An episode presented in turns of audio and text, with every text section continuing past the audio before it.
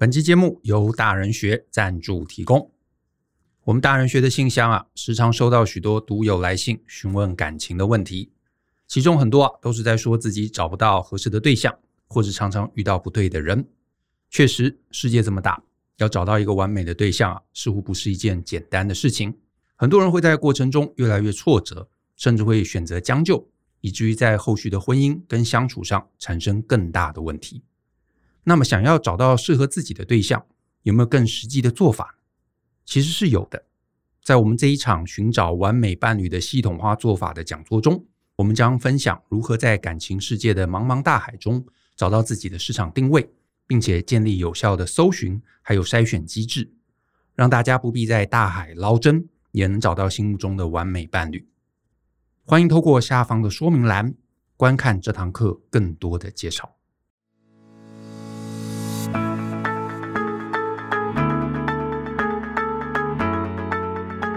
欢迎收听大人的 Small Talk，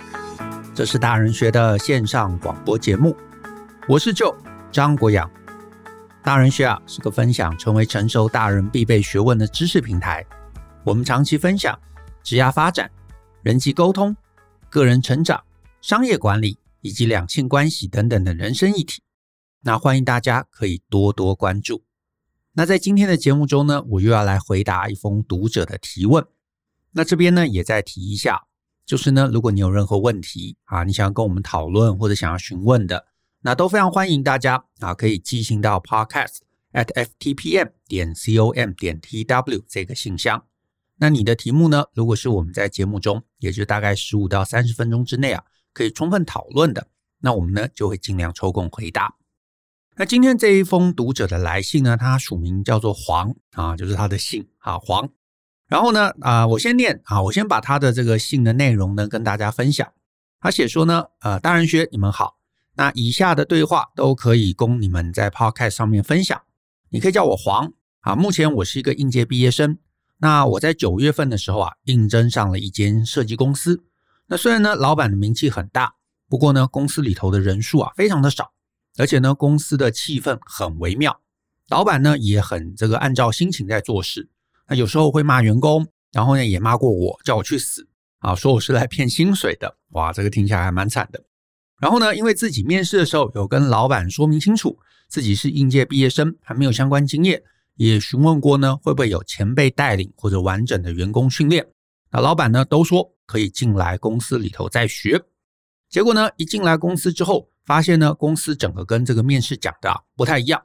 面试的时候呢，说是在设计公司里头做做海报，做做 DM，呃，然后呢还有做一些这个大企业的这个 CI。结果呢一进公司呢，就是叫我画平面图。那因为呢自己不是室内设计出身的，所以呢提了很多问题想请教老板。结果呢老板也不愿意说。那这个跟当初面试时候谈的呢都不太一样。所以呢我当时啊做了一个月就离职了。那听后来两个员工说啊，他们其实也都是做了一个月左右就离职了。所以呢，公司现在人数真的非常非常少啊！短短的三个月啊，包含自己啊，已经有四位设计离开公司了。然后呢，我后来在十一月底啊，又找到了另一个新工作。这个新工作呢，是一个跟教育性质相关的工作。然后呢，我在里面呢，担任这个美编企划的专员。不过呢，这家公司的流动率好像也是很高啊，因为上班的时候会看到很多人来面试。那上班的前几天，也听周围的员工说。他们其实呀，也都来公司不到一个月，甚至还有才来两个礼拜的。那总经理呢，也不常进公司。虽然人数啊比之前设计公司多多了，可是呢，公司内部的员工啊好像都不太熟，也不太热络。我的主管是一名 PM，不过主管的工作能力有待商榷。除了工作分配不平均以外，时程的规划也很有问题，常常让我们底下的人做白工，加班的时间呢也很不正常。常常听到其他员工说啊，会加班到凌晨，而且呢，有一次假日啊，忽然被这个主管要求加班，也是加班到凌晨两点。那常常呢，我问主管一些专案的问题，不过呢，主管自己啊也讲得不清楚。有时候呢，星期一照着他的方式做，做好了，隔天却又要大改，然后还说呢，我不能完全照他的方式处理。于是呢，我在下一次的时候加入自己的想法，然后问他同不同意。结果他呢，却又问我为什么要自己想。应该直接照他的想法处理。那每天上班心都很累，那公司的体制跟流程也都不太明确。不过呢，因为自己在第一份工作做了一个月就离职，那第二份工作呢，目前做两个礼拜，很担心呢之后的公司看到劳健保记录会对自己的印象不好。所以呢，我蛮想知道，是因为自己是新鲜人，所以状况还没有调试好，还是真的公司体制的问题？那期待大人学的回应，谢谢你们。好，这一封信啊，呃，确实有点长啊、哦。那我呢，针对这个呃黄的提问啊，我觉得呃几个点啊，几个点。第一个，第一个就是呢，我自己啊，其实呃在上班的这个环境中啊，就是我自己当年当上班族的时候，我其实心里一直有一个指标，而且呢，后来我自己当顾问，所以其实也去蛮多的公司啊，也看了，也这个参与了。啊，我一直有一个指标啊，或者说这个指标其实是两个指标啦。就是呢，一个啊，第一个就是如果这间公司它的流动率非常非常的高，或者是呢，你在这个公司里头发现呢、啊，呃，团队的成员需要靠大量的加班才能完成工作，那我得说这个公司商号一定有问题。为什么呢？流动率高表示人留不住啊，那人留不住的状况，尤其是你知道，常常可能你知道两个礼拜、三个礼拜人就走了。那通常交接也不会太好，而且呢，你不要说什么两个礼拜、三个礼拜就走。假设人来半年就走，人来半年就走，你的交接越到后面，一定是交接越来越差嘛。没有公司会交接越来越好的，对不对？一定就是只要有人离开，下一个交接的，嗯，假设原来那个人是一百啊，一百分，交接的那个人可能就学个九十五分啊，一定有些东西是没有讲清楚的嘛，就是文件上没办法写清楚的嘛，所以一定会少一点。所以呢，你只要换一次人，诶，可能从一百变成九十五分。那如果呢，诶，这个时间可以拉长，比方说他在这边又做了两年，诶，搞不好他慢慢摸索，这九十五分啊，又回到一百分啊。所以呢，只要你的流动率不是太高，那大概啊，这个呃折减不会太严重。可是很多公司，诶，这个转换、这个离职啊，这个流动率非常非常的高，所以你就发现，诶，一开始那个人可能有一百啊，甚至搞不好还不到一百，然后呢，他可能做了半年，他离职了。所以下一个人只能交接到九十五，结果交接这个人呢，他可能一下又离职了，再下一个交接九十，你知道每况愈下嘛？啊，每况愈下嘛。所以呢，你只要人留不住，那交接多半会不好，会不确实。甚至如果流动率高到一定程度，新来的他根本没有交接到任何东西，那工作内容啊就会更艰辛。你就发现它就是一个完全的恶性循环。到了后面，叫整个团队。整组 team 搞不好都是新人，那你想说都是新人，那到底大家要做什么？所有东西什么都没有，对不对？一片空白，所以就一直换，一直换。然后新人进来发现，哇，好好好艰辛哦，我不知道要做什么。然后我以为可以学到新东西，结果没有。然后所以他一段时间他又离职啊，甚至是搞不好有些新人进来，那个职位根本已经没有人交接了，他只能看文件。那你当然可以想见，这个团队里头 somehow 一定有问题，好，一定有问题。那。我也不会说这样的一个公司，这样的一个团队，你就绝对不能去啊！因为呢，如果你是那个领域的大神啊，就是在这个工作的上下游，你干嘛都碰过一点。然后呢，你去这样的一个你知道完全 杂乱的一个团队，你会发现那边每一个人都很菜。所以你在那边，你如果是大神，你什么都碰过一点，你就会发现你去这样的一个公司啊，你很短的时间就能掌握权力，甚至你有可能比你的主管还有经验，还有能力。啊，所以呢，你去那样的一个环境，如果你是大神，去那个环境，哇，你会迅速掌握到这个这个组织这个团队里头最高的一个权力。可是呢，反过来讲，如果呢你在这个领域里头还很菜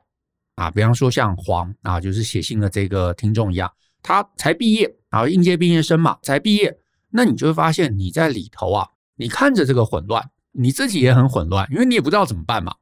所以呢，你在那样的一个呃环境里头。你就会发现你很难进步，很难学到东西，除非你真的天资聪明啊。就是去了那边，你发现哇，什么东西呃，虽然没有人教，可是我都可以自己搞定。那如果你真的强到这个程度，那当然，我觉得你去哪里其实都不会有问题。可是如果你这个自己衡量啊，你觉得哎，我也不是那种挺聪明的，我也不是那种挺挺有能力的。如果没有人带我，没有人教我，没有人这个一步一步手把手的带着我去做，我就不可能学会东西的。那这样的环境，那其实老实说啦，你大概不会待太久。你就算咬着牙忍下来，你也没办法嘛。这个这个有时候不是意愿问题啊，这个真的就是能力，你的能，你觉得你自己能力到哪里，你再来选择这样的环境是适合或者是不适合的。那另外一个我刚刚也提到嘛，第二个指标就是持续加班。如果你在一个环境里头，你发现大家啊不是偶尔，不是偶尔，而是而是随时，而且每个人可能都要大量加班才能完成工作，那这也是一个很明确的一个指标，就是代表在这个环境中一定有一个没有被解决的管理问题。啊，那虽然黄没问啦，可是我觉得既然聊到，我就顺便聊一下，就是呢，你留一个公司一个环境，我们是顾问嘛。如果你去一个公司，你看到它流动率高，而且长时间加班，它通常背后都有几个状况啊。这个呃，如果你有兴趣啊，就是其他听众朋友，你处在一个类似的一个环境中，其实你可以来稍微观察观察，呃，你的公司是不是有这几个没有被解决的管理问题啊？或者听众你是老板，你发现哎，你的团队其实常常常态在加班，或者是流动率这一段时间提高了，那其实搞不好背后是有几个原因的。啊，所以我们可以一起听听看几个常见问题嘛。第一个常见问题是接案的问题啊，接案的问题。什么说接案的问题呢？比方说合约啊，你是乙方，你你你有甲方的客户，可是呢，你跟这个甲方的客户啊，合约定的很差，所以呢，在专案的进行过程中啊，这个客户的需求很容易发散，而你的呃 PM 也好，你自己也好，或者是你们的合约也好。没有办法在这个事情上面去做某种程度的控制，或者是呢有这个过度讨好客户的倾向，你就发现原来我们可能签了一个时间非常非常短的合约，对不对？结果呢，呃，你在比方说三十天之内你要把这个需求做完，已经很很很很艰辛了，结果客户还不断的发散，那你可以想见嘛，团队只能靠什么？加班才能把它弥补过来。所以呢，你持续加班，一定就是前面。合约商谈的部分出了问题啊，有可能是 schedule 的掌握、需求的掌握，或者是合约执行面上面的一个呃掌握。总之就是有点让甲方予取予求啦，所以这个一定是一个问题啊，这个要要想想想办法。再来呢，还有一个可能性也跟合约不好有关，就是有些公司啊，一开始可能就接了一个，你知道，根本时间就不太合理。啊，明明你自己评估这件事情可能要做四十五天，可是呢，客户就说：“哎呦，我不管了，我想要三十天就要这个验收，好就要上线。”然后你想说：“哎，好啦，我们为了接案嘛，那就拼一下啊，拼一下。”所以呢，你可能就接了一个时间本来就已经很紧，而且紧到不合理的。那这个当然有可能是被逼，有可能呃，另外一种就是过度乐观啊，就是可能哎，我虽然是乙方啊，你可能这个部分的经验也不是很够。所以呢，你会觉得，哎，搞不好三十天，对不对？呃，我们这边稍微拼一下就可以做到。但实际你真的做下去，你发现啊，还有一些没预想到的一些状况，客户的一些变更，然后呢，呃，做一做发现其实真的很困难。好，种种的让你的这个团队不得不靠每天加班来拼过去。好，这个其实都跟接案、都跟合约有关。然后再来还有一个也很常见，就是有些乙方过度接案啊，过度接案，就是可能接案之前也没有充分评估人力。好，或者是呢，公司啊，其实竞争力啊，公司的竞争力其实不是那么好，所以呢，虽然接了案子，可是这些案子的这个呃利润不够，所以呢，只能靠冲量，啊，接很多很多很多，那接很多很多很多，可是人不够嘛，那人不够又没有更多的这个预算去请人，因为利润差，所以只好呢冲量，然后只靠这个压缩时间来去那个让公司啊营运稳当，可是这些其实都是一个 indicator。啊，都是一个指标，告诉你说目前的经营啊，就是以这个接案的状况而言，其实前端就有很大的一个问题啊，就有很大的问题。所以刚刚第一个是跟合约有关啊，跟接案跟合约有关。第二个呢，可能跟经营本身有关，就是呢，呃，人力很吃紧，很吃紧，因为目前的整个啊营运的这个财务面是非常非常的有问题的，所以呢，你只要一家人。你就会入不敷出啊，一家人就会入不敷出，所以这个其实也是在一个指标，告诉说现在这个公司的长期经营是有问题的啊，或者是刚刚提到你的案子，每个案子或者每个产品其实利润不够，你的产品竞争力差，然后靠的是低价抢标，那虽然抢到了，可是你发现也不能赚钱，对不对？你只好呃抢两个啊，抢两个，然后靠这个人力拉长时间来勉强去做 cover。可是这个其实长期而言，我们都知道会出问题的啊，因为呃，不管是这是前面的合约问题，是太乐观，是评估不够，或者是低价抢标，其实都反映出这间公司竞争力的问题。现在或许可以靠人海战术，啊，大家拼死加班，还能勉强撑着。可是呢，其实我们都知道嘛，这终究不可能长久啊，而且你不会因为时间拉长了，公司就大赚钱，不会的，而且反而因为一点点的经济动荡。或者是你看什么疫情，对不对？或者是市场的变化，很可能整个公司就翻掉啊，就翻掉。所以在这样的一个状况，它其实就已经是在一个几乎要崩溃的边缘。只是说，因为大家愿意可能花两倍的时间，对不对？原来八小时做不完嘛，好嘛，那我们做十二小时，做十六小时，做二十小时，哎，勉强 cover。可是这个维系它不是一个长久，而且不是一个健康的。所以只要中间发生一些些什么小小的风险。啊，或者是市场的一些变动啊，或者是这个 COVID 封城，那大概就再见了啊，就再见。所以这是第二个，跟经营有关。那第三个呢？呃，常常就是人力配置的问题。比方说，公司可能用了大量低价的新鲜人啊，可是这个通常也是你知道一个带一个啦，就是因为公司都是低价的案子嘛，然后利润差嘛，然后呢，只能靠人海战术嘛，那人海战术也请不起贵的嘛，然后大神也不愿意来嘛。那我们只好找一堆这个便宜的年轻人，对不对？那所以呢，你就发现公司里头每个人年资都很浅，然后呢，每个事情呢，大家讨论起来其实都一问三不知，因为没有任何进这个资深的人啊，没有这个进阶的人，进阶的人力啊，是可以来引导这个团队的。然后再来还有一个状况，就是呢，这个公司专案很多啊，人力配置还有一个状况就是专案很多，专案很多，然后专案之间呢，会互相抢人。所以呢，你你可以观察一下，就是一种啊，就是所有人都很菜很鸟，然后每个案子其实都不怎么赚钱，然后都只能靠你知道靠肝来去拼啊，这是一种。另外一个是相反的，就是公司其实是有厉害的人，有资深的人，可是重点是啊，每个案子的分配不均，就是有些案子可能老板很喜欢，很重要，所以呢，他就会得到最充分的人力。好，这些人都不用加班，或者是他们可能小小的加班，而且最厉害的人都在那个团队中。然后结果呢，偏偏哎，你可能运气不好，或者你是一个年轻人，你刚好去到一个老板这个你知道爹不疼娘不爱的这个专案里头。然后呢，在这样的一个状况中，你可能就拼死加班。如果是这样子，那我觉得哎，就是你知道，难免公司一定会有一些这种爹不疼娘不爱的专案。那碰到了运气不好。因为下一次你搞不好资深了，哎，你也可以去到那个很厉害，然后可以学到东西的专案。那我觉得这个环境可能你知道还有救，至少对你一个上班族而言还有救。可是呢，如果你发现哇，大家都是年轻人，然后案子都很鸟，然后呢都不赚钱，客户都很跋扈，哎，那我觉得那就不乐观啊，那就不乐观。然后再来第四个可能性啊，是跟工作流程设计有关。啊，这个这个其实也还蛮常见，在很多公司常见。我自己在流程课啊，我们有一堂课叫做这个流程设计与跨部门沟通。我在那堂课里头，常常就会带大家玩那个火车游戏，你就会很清楚的看到，如果一个团队没有建立好的分工，你就会发现没有好的分工，你就只能仰赖那种能力很强的大神，他可以一个人多工做很多事情。可是这类人太难找，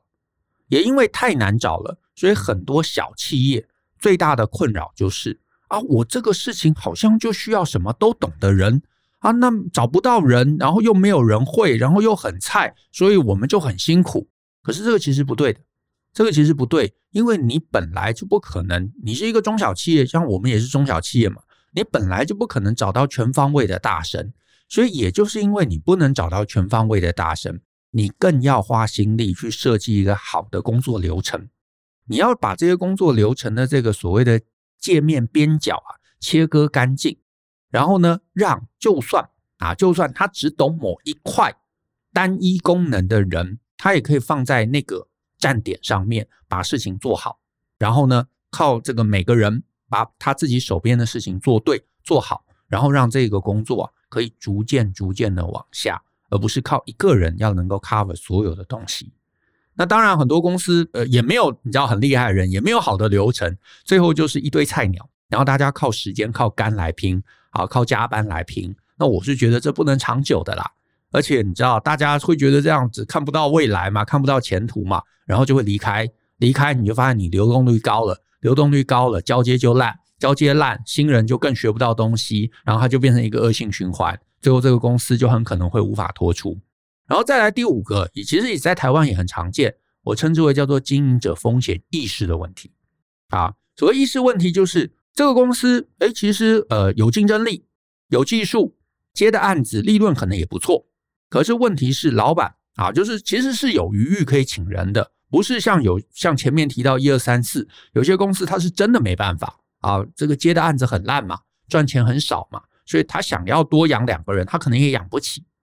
可是我刚刚提到第五点，风险意识的问题，他是这个公司其实经营的是不错的，老板是有余裕可以请人，可是呢，老板就觉得啊，没关系啦，啊，我们就省省成本嘛，对不对？而且呢，呃，连续加班有什么关系？啊，年轻人就是要超，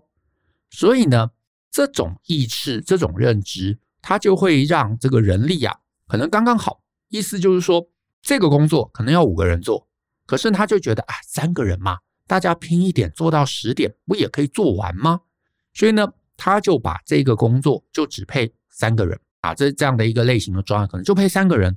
所以呢，这三个人就被挤压，然后就得要加班，然后而且可能是连续加班。不是偶尔加一下哦，是每天都在加，连续在加。那可是我一直跟很多人讲，我们自己教专案管理，我们其实跟很多老板都在讲啊，就是连续加班，这是非常非常危险的一个策略，